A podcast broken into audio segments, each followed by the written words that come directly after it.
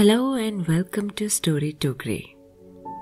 And I'm going to tell you a Story Tokri Originals, a small act of kindness. This is the story of Bella.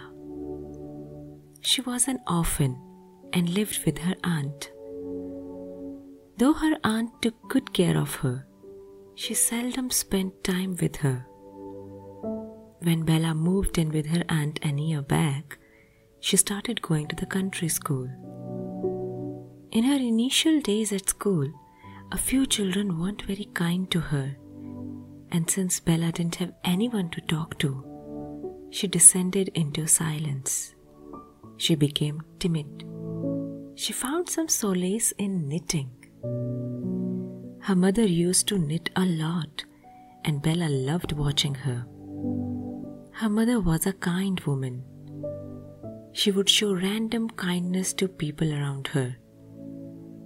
Whenever Bella asked her, Why did you do that? Mother would always say, Every small act of kindness finds its way back to you, Bella.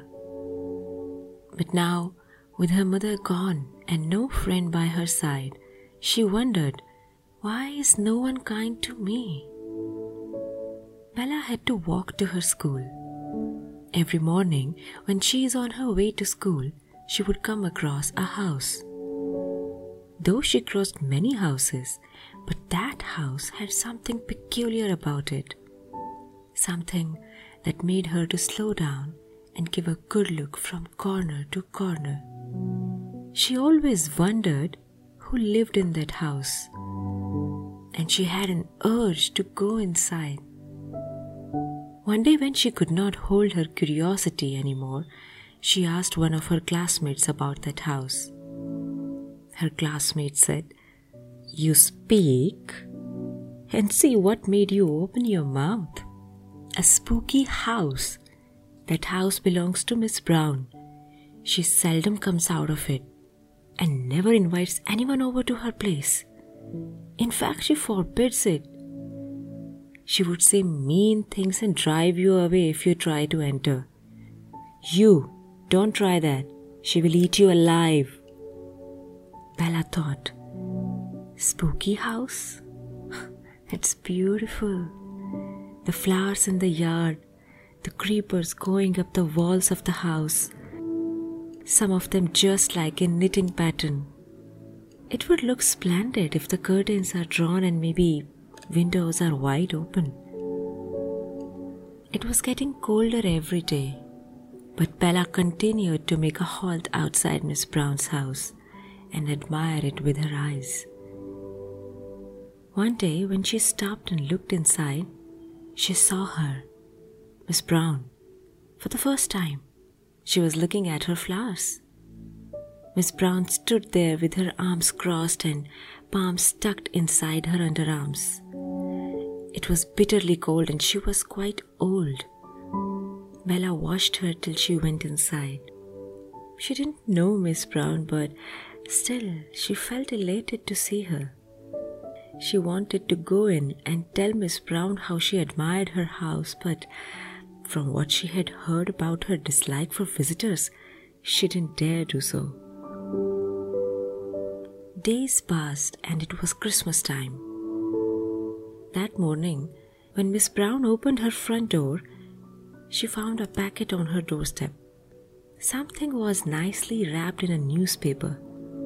Miss Brown was a bit skeptical, thinking someone was pulling a prank on her.